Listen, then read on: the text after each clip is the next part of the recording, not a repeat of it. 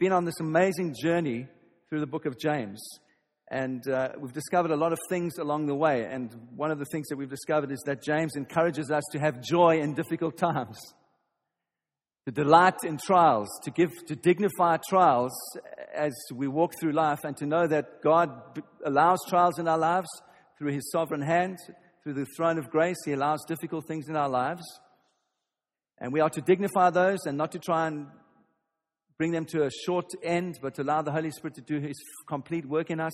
And we learned also about wisdom from heaven. We learned that, that James talks and says we can have joy, a supernatural joy. We can have a supernatural wisdom in the midst of difficult things. That comes uh, just it comes from, from heaven. It's a, it's a gift of God to us. And then we, we learned also that uh, James said, each of us should know this that no evil comes from God. And none of us are to say that God leads us into temptation because God cannot be tempted by evil in any way. He's altogether pure, lovely. He's altogether good and generous and just. And He cannot be tempted by evil in any way. And so when we are tempted by evil, we need to take responsibility and look to our own hearts and the evil that is within us. Yeah? It's basically saying we're deceived if we think like that. And so when we are tempted to gossip about others, it's because we're not fully convinced that God is able to take care of the sin of other people. So we're just going to help him a little bit. And so we gossip. When we're tempted to be anxious, it's because we're not fully convinced that God can take care of all of our needs and He's our provider. And so we, we can become anxious, and that can lead towards us uh, sinning. So basically, what James is trying to tell us is that Fear really is the root of temptation. And so now, the verse that we're going to read this, this morning, which I started last time I preached, he points us to this delightful thing. He, he points us to the goodness of God. He points us to the kindness of God. And I want you to read with me, please, verse 16 and 17. James writes, he says, Do not be deceived, my brothers, my beloved brothers. Do not be deceived. Every good gift, every perfect gift is from above, coming down from the Father of lights, with whom there is no variation or shadow of turning. So, the title of my message this morning simply is The Father of Lights. We're going to have a look at what that means.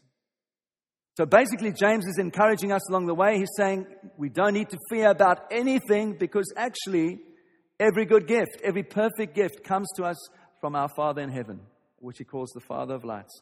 And there's no exception. Remember, I said, he said James was, was strong in his language. He said, Let no man say that God is tempting him. There's no exception to that. And here again, his language is strong. He's saying, There's no exception to this thing that every good gift comes to us from our Father in heaven. Every good thing on the faith of the planet comes to us from our Father in heaven.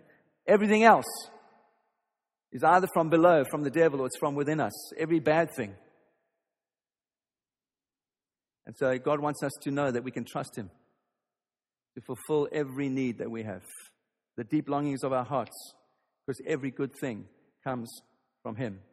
And so James is trying to encourage us and say, actually, as we recognize what temptation is trying to do in our lives, and we take responsibility for it personally, we can break that. Remember, I talked about that downward spiral. The perfect plan that the devil has for your life is spiritual death. And so he tempts you. He tempts you to, to believe that God is leading you into temptation, and he tempts you to believe that evil is from God, and God allows certain circumstances, and it's a downward spiral towards death, spiritual death. And the, the, contrasting upward spiral that God has for your life is that as you trust the Holy Spirit in your life, as you begin to just journey with God and walk with Him, He takes you ever upward until patience has completed its perfect work in you and you see something of wisdom from heaven for your life and you live supernaturally in ways that other people can't live because of the transforming power of Jesus within you. This is the gospel of Jesus Christ. So, James this voice, this, he's pointing us to the goodness of God as a foundation in our lives. He's saying, This is the foundation of your life, that God is good to you. Every good thing comes from Him. Every blessing that we enjoy comes from Him. And so I had a look last week at common grace and saving grace. And I want to summarize quickly so that I can get on to what I want to say this morning. But I said we can understand common grace in four ways. Remember? The classic good. And that's things that teach us about and help us to appreciate the world that God has created and the world that we live in. And so I'm talking about things like uh, music and literature and art and science. These are great gifts to us. And living in London is such a privilege. You can just get on the tube in St. Albans or the train or in Watford where I live, and within 20 minutes you can be right in the center of London and you can enjoy for free these amazing museums where you can just go and discover about the world in which we've li- lived and God has created. This is common grace to our lives. What about the common good? I talked about law and order and good government, and we've had two policemen here this morning. Police persons, is that right? That's, I can't say policemen. Police persons. Um, that's part of God's grace to us that there's good government, that there's law and order, that we have hospitals and nurses and doctors that serve us and love us. It's the common grace of God extended on all of humanity. Or the created goods. That's what comes to us our natural talents, our natural aptitudes, our intellect, the things that we're good at. And I said those should never be a cause for pride in our lives. If you are very gifted intellectually or you're a good sports person or whatever you are, remember always as a Christian, that's a grace gift to you. You've got nothing to do with that. It's God's gift of grace to your life that you can enjoy. And so there's a humility that comes when we recognize that actually God gives us these gifts just because He loves us. Part of His common grace. And then I talked about the changing good. And those are the things that are good for us as human beings that come through developments in technology and medicine and science. And anything that displaces evil is from God. And what I try to say to you is that whether that comes through someone who believes or someone who's an unbeliever, it doesn't matter. It's the grace of God, it's common grace to us. I'm so glad penicillin was invented and discovered by somebody because my wife couldn't sleep this week because she was so ill. So they went, she went to the doctor and penicillin was given to her. Now she feels better. It's the part of God's common grace to our lives. Whether you have supernatural healing or it comes through a doctor, it's part of God's common grace. We rejoice in this. Does that mean that only Christians can discover these things? Of course not. What do we read? Matthew 5:45. God makes the sun shine and rise on evil, on the evil and the good just as he sends rain on the just and the unjust. This is God's common grace to all of us. So we are thankful for the world. We are thankful for every good gift. But then I said, all those good gifts, they can't save us. They can't take away our sin. They can't remove our guilt from us. The only thing that does that is the saving grace of Jesus Christ and the gospel of Jesus. And we looked at how saving grace and common grace influence each other and work together.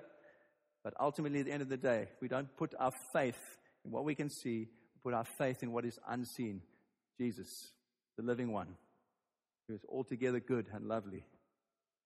So I want to focus on the second half of the verse this morning. And it says, Every good gift comes to us from above. The language is, it's coming down to us from the Father of lights. It comes down to us. Every good gift comes down to us. I love the language of the Bible. It's active. It's not saying, James is not saying every good, good gift has come past tense or will come future tense. He's saying every good gift comes present tense to us in our lives.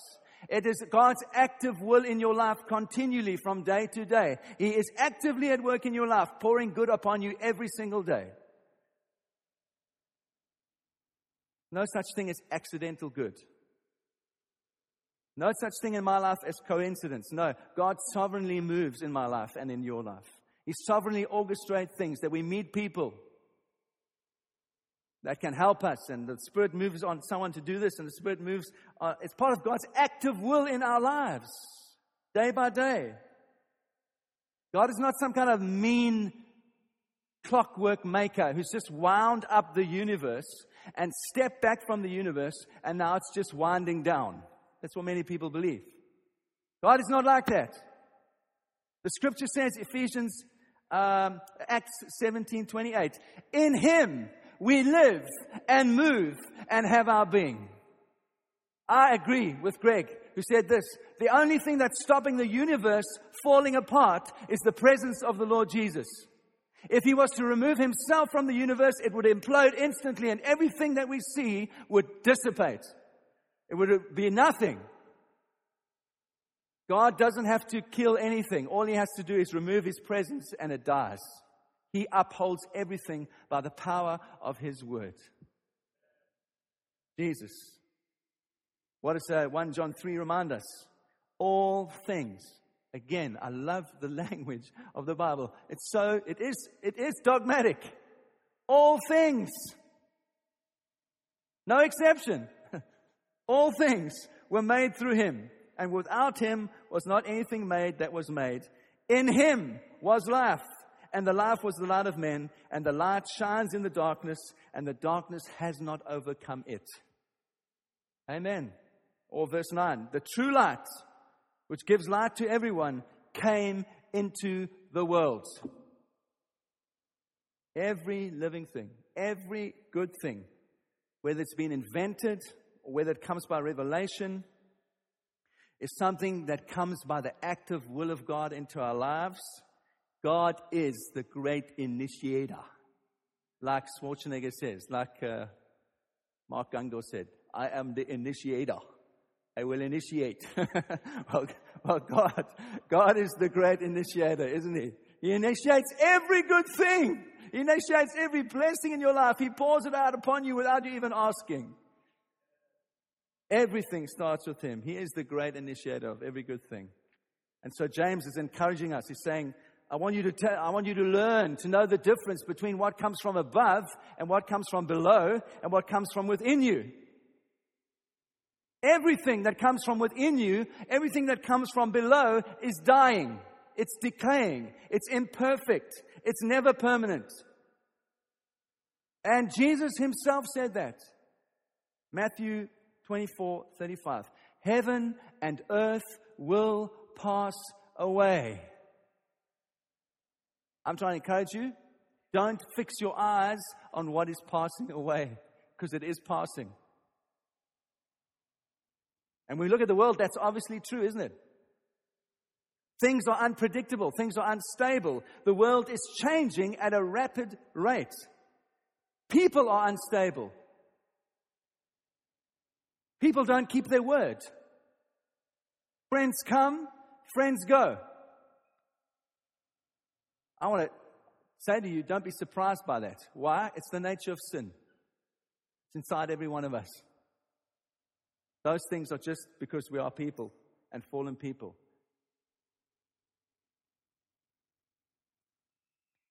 I mean, a year ago, they were telling us there wasn't a problem with phone hacking. Now, there seems to have been a great deal of problems with phone hacking. the world is always changing, truth is always shifting. People are not constant. Is there anyone who is constant? Is there anyone who's not changing? Well, James points us, he points us to that person, and he says he is the one from whom every good gift comes, and he is the Father of lights. He is constant, he is unchanging, he is unswerving. I want you to look to him. So you might ask, well, if God, if God is good and He's unchangeable, why does the good that He gives change?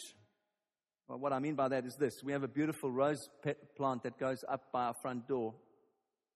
And I always love it when the roses come out. And they start as a little bud, and then they start to get increasingly more beautiful. And then there comes a point where you see that the rose actually has passed its best. And the kind of, the flowers get all floppy, and it just does that. So that's, I mean, a wonderful thing. It's a good thing. It's a gift from God. It's something to be enjoyed. But why does the good that God gives change? Why does nature change? Why do things die? If they are good gifts, why do they die? It's a good question to ask. Well, I'll answer you because there's a difference between what is good and what is perfect. What is good does change. What is perfect does not change. And all the good of the world will change.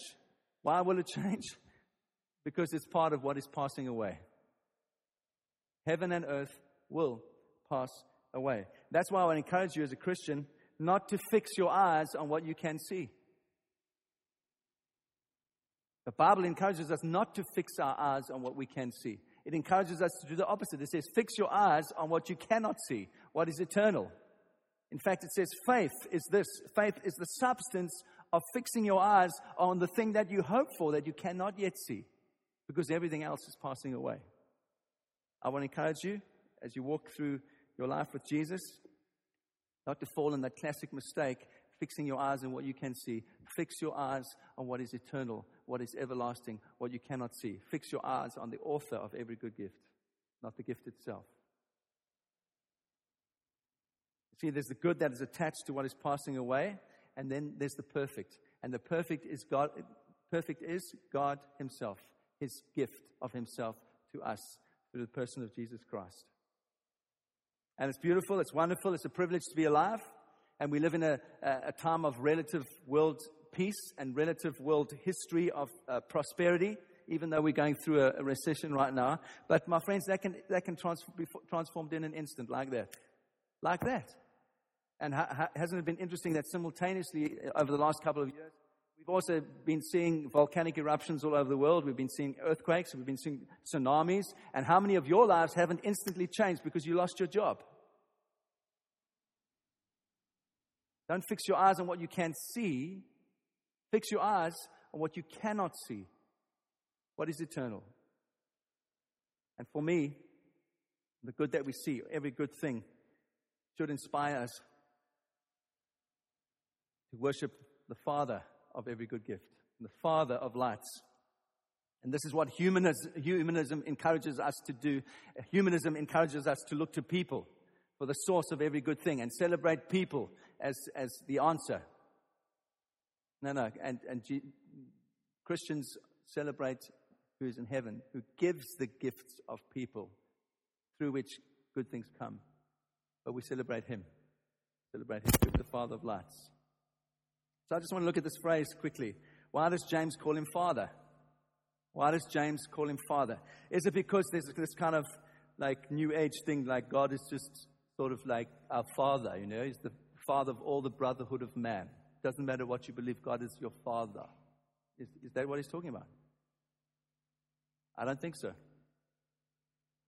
That's not biblical. That's not what God is saying. God is, James is talking here as a father who produces something. We, fathers produce children. Fathers reproduce themselves. And so that's what James is saying. He's saying the father of, of lights is giving birth to everything that is good. That's why he describes him as a father. He, he's a father that is producing something. And, and that makes perfect sense when we look at the, of, of the rest of the first chapter. Because what did James encourage us? He said, he said that patience is trying to produce something in our life, a perfect work. And he said, contrasted that, and he said, remember, temptation is trying to produce something in your life as well. It's trying to produce death in your life. And so he's using that. same, He hasn't changed his, his, his, his, uh, his mindset. He hasn't changed how he's thinking. He's just saying, now, I want you to understand that God is trying to produce something in your life as well. He's the Father of all that's good. That's why he calls him Father. Makes perfect sense. He's using the same image. And why does he say lights? Why not God is the Father of light? Why does he say God is the Father of lights?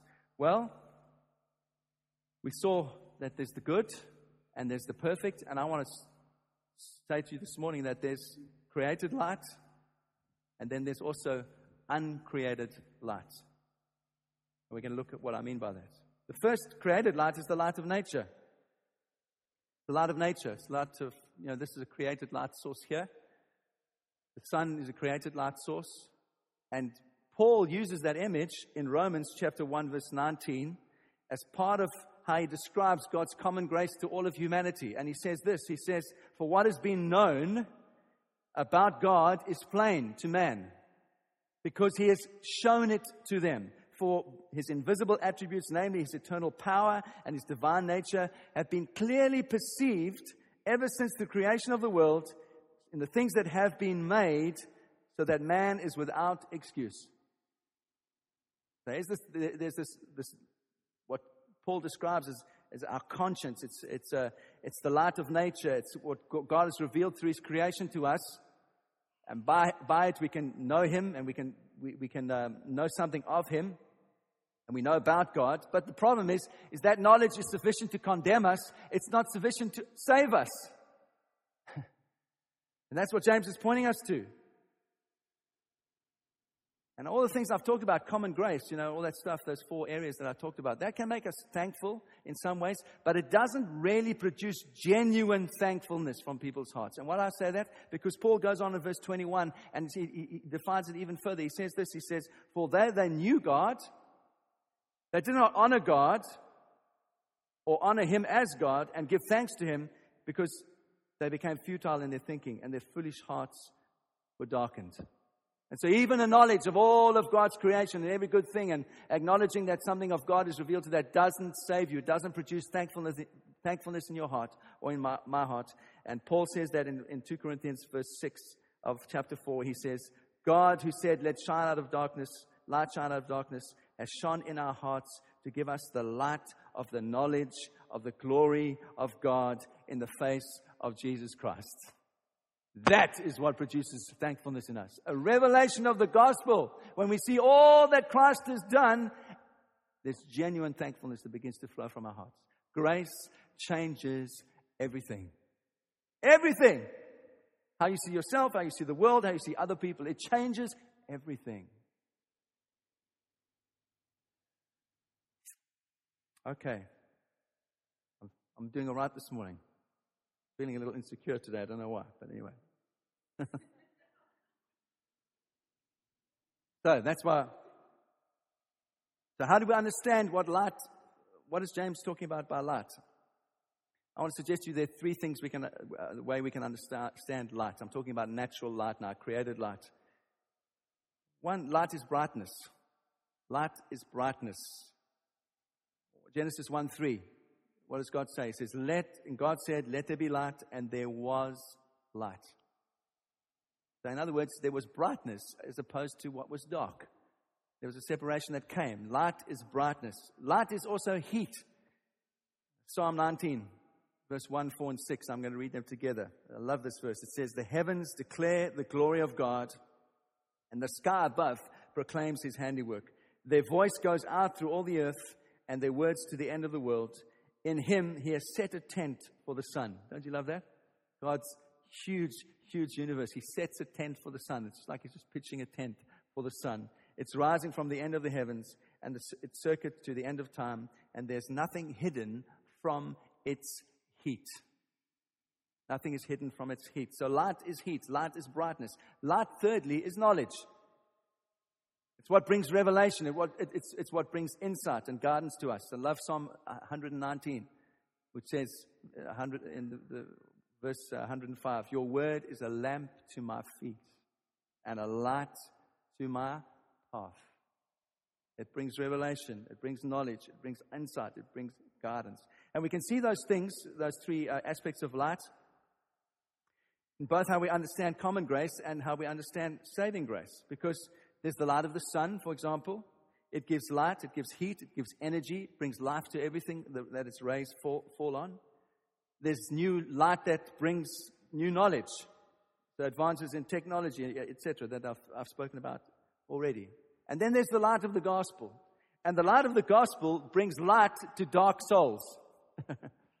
it, bring, it chases away depression.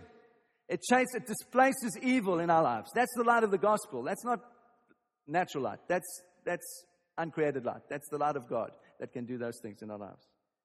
It casts, it chases away depression. It chases away guilt. It chases away fear. It displaces all of those things. That's the light of the gospel. So I put it to you this morning that if you're feeling guilty and you're feeling broken in your life, it's not advances in technology that are going to remove that from you. It's not psychological counseling that's going to remove it from you. It's only the good news of the gospel of Jesus that can take that kind of guilt off your shoulders. And the same gospel, the same light of the gospel, has power to defeat the devil. It gives you power in your life to resist temptation. It gives you power in your life to say no to the flesh. The light of the gospel that shines in your heart, shines in, in your life. So I'm saying to you that from the moment that you are saved, it's not just that you are now assured that you have a place in heaven somewhere one day, and that's kind of like your, your, your ticket to heaven. It is that. Of course, it's that. And sure, we are eternally assured of our salvation in Christ because of the gospel. But from the moment that you are saved, you can know divine guidance. You can know this amazing light of God in your life to, to help you to walk day by day as you walk by the Spirit. That's also the promise of the gospel. Instantly. From the moment that you're saved, that you can live supernaturally. Not just like a natural person. So, what I'm saying to you this morning is that every breakthrough in our life, in our lives, your life and my life, it comes through the light of the gospel. That's why Paul prays. What does he pray for the Ephesian church? He's so concerned for this church. He says this I pray that the God of our Lord Jesus Christ, the Father of glory, may give you the spirit of wisdom and revelation in the knowledge of Him, having the eyes of your heart enlightened and opened, that you might know the hope to which He has called you that is the, the, the, riches of the glorious inheritance in the saints. Paul's heart is always, I want you to understand more of the gospel. I want to see more, you to understand more of the light of the gospel in your life. I'm finding this, the more I study these things, I said to Helen the other day, the more I'm finding deep in my own life, there are things that are still not transformed by the gospel. And God wants to transform me still more. This is not a, this is a beautiful thing. It's a wonderful thing. It's a reality of saying, I'm not perfect. what did Greg say yesterday? He said, the fact that you have to show, go to sleep each day shows that God can control the universe without you. He doesn't actually need us. We think He needs us so much. but He can actually get on for the eight or nine hours that you sleep and still be in control of the universe without you, without your help, without my help. And surely this is the greatest breakthrough that the Holy Spirit has promised to us to lead us into all truth. Surely that is the greatest breakthrough. The Spirit does that perfectly.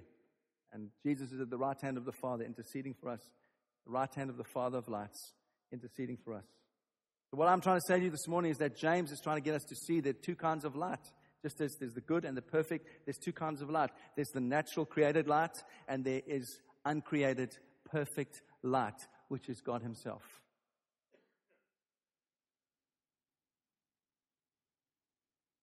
Have you ever thought? 1 John 1 5 says this of God. It says, God is light, and in Him there is no darkness at all. I was thinking about that this week and trying to just reflect upon it. That means that God is indescribable, He is brilliant, He is radiant brightness that has no source.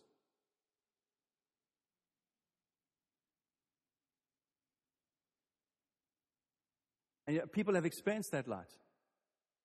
Yeah, Paul experienced that light. When he was on the road to Damascus, he was persecuting the church, he was killing Christians.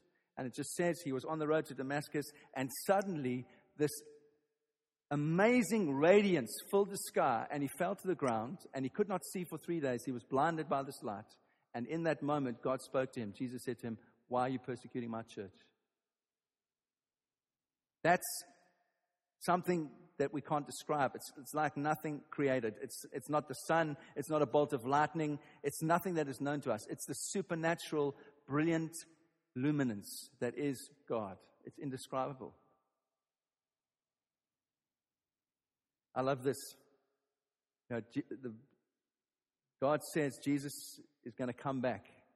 There's going to be a coming day when Jesus is going to come back and he's going to deal with evil and wickedness and pain in the world irrevocably, absolutely, finally. And this is what Hebrews, and, and actually the devil himself will be dealt with. Right? He's going to do away with evil forever. And I love Hebrews 1 3. It talks about Jesus as the radiance, the brightness of God's glory. that brightness, that radiance of God's glory is going to come back, and we are going to see Him in heaven, and He's going to come down, and every eye will see Him at the same time. And I don't know how that's possible, but that's what the Bible says. This, this radiance of the glory of God, the light of the glory of God in the person of Jesus, is going to come back and going to displace and destroy evil forever. 1 Timothy 6:16. Paul encouraging Timothy He says, "Until the appearing of the, our Lord Jesus Christ, which he will display at the proper time, he who has blessed he who, he who is the blessed and only sovereign, the King of kings and the Lord of lords, who alone has immortality, who dwells in unapproachable light, whom no one has ever seen or can see, to him the honor and eternal glory forever. That's how Paul encourages Timothy to wait for the appearing of the Lord Jesus Christ. What I love is I was just thinking about this and reading some commentaries, this thing of God being light, how did Jesus describe himself? He said, I am the light of the world. This eternal, uncreated radiance that is outside of time, that surrounds us from the, the front and behind and all around us. It's, it's uncreated, it's got no source. This, this light of God, this eternal presence that can only be described in that way, this light came into the world in the person of Jesus. And what does the scripture say? Jesus says, goes on, but the men love the darkness more than that they love the light. So, Jesus, Jesus, the perfect gift, God Himself, the perfect gift, the light of the world, comes and dwells amongst us as a man. And when He comes again, on that day, His brightness, His glory, His radiance is going to decimate and do away with evil and pain and wickedness forever. What a day that's going to be. I want to encourage you. Jesus said, Heaven and earth will pass away, but I didn't finish what he said because he said, What did he say? He said, But my word will never pass away. What is unchanging and permanent is the word of God.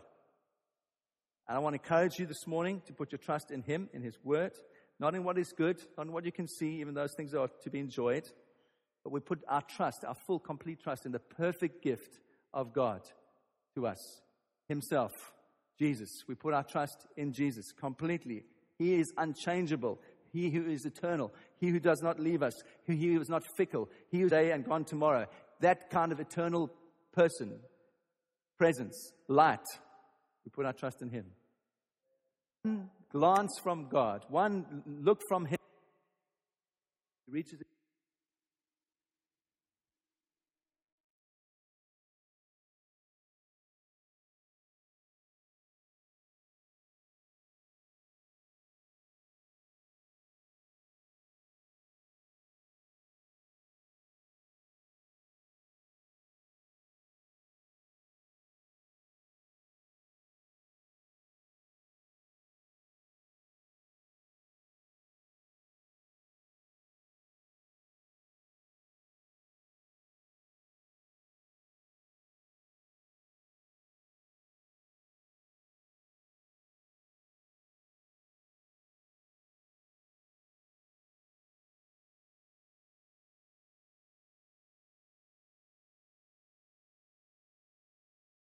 that eternal radiance that is just beyond space and time. The fullness of God in the person of Jesus dwells in you.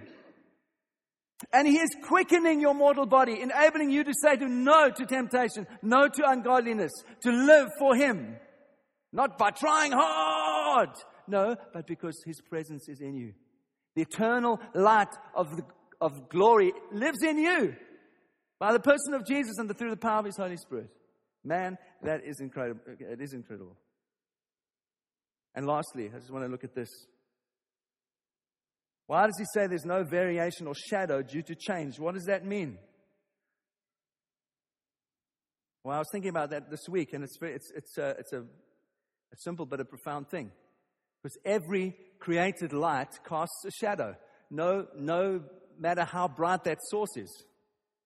So even the sun, which in our universe is the most powerful source of light, it, it casts shadows wherever it goes. The spotlight is casting my shadow. What does it speak about? It speaks about the imperfection of created light.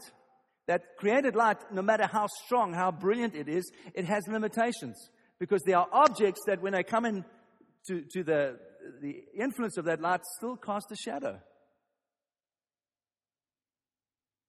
So there's a limitation of even the brightest light.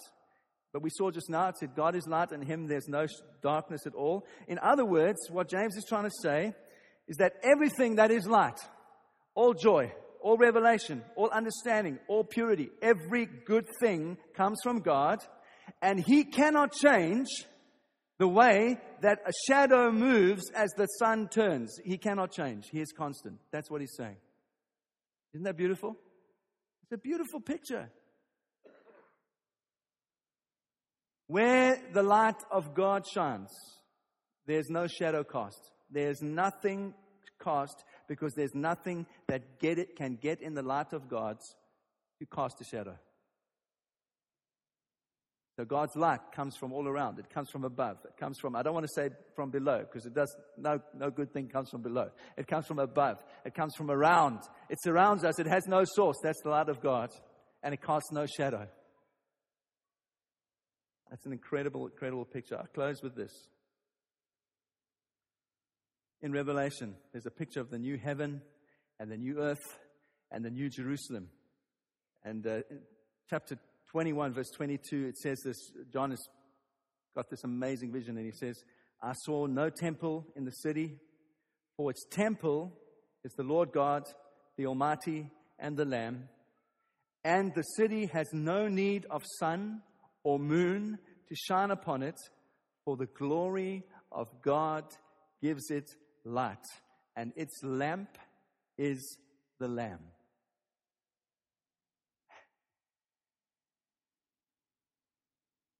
New heaven, new earth. No need of sun, no need of moon, just the radiance of He who is eternal, who is uncreated, shining all around us, bringing glory to Himself. So, when we go to be with Him, whether that's unless He comes back first, but when we die and we go be with Him, we're going to be in that uncreated radiance together with Him in that glory. And in a sense, that's true even now for us because the Bible says by grace we, we can experience something of that now. We are in Him who is constant. We are in Him who knows no shadow of turning. We are in Him who is steady, who's not fickle, who is constant in every way. One day we will be in that city. What a day that's going to be. And we are going to worship, we are going to rejoice. And I want to encourage you until that day, Continue to worship. continue to persevere. Continue to love others. Continue to do good. Continue to be generous. Continue to say no to temptation in your life. Continue to say no to the flesh, no to the devil. Keep steadfast in that. Why? Because we want patience to produce its perfect work in us. This is the gospel of Jesus. Now, how can we stand firm? We can stand firm simply because Every good gift comes to us from heaven. It's coming down to us every day of our lives from Him who does not change, Father of lights. And in, in Him there is no shadow of turning. He is constant in every way, and He doesn't change as the sun turns. He doesn't change. This is the good news of the gospel. This is the good news of Jesus and what He has for us. Amen.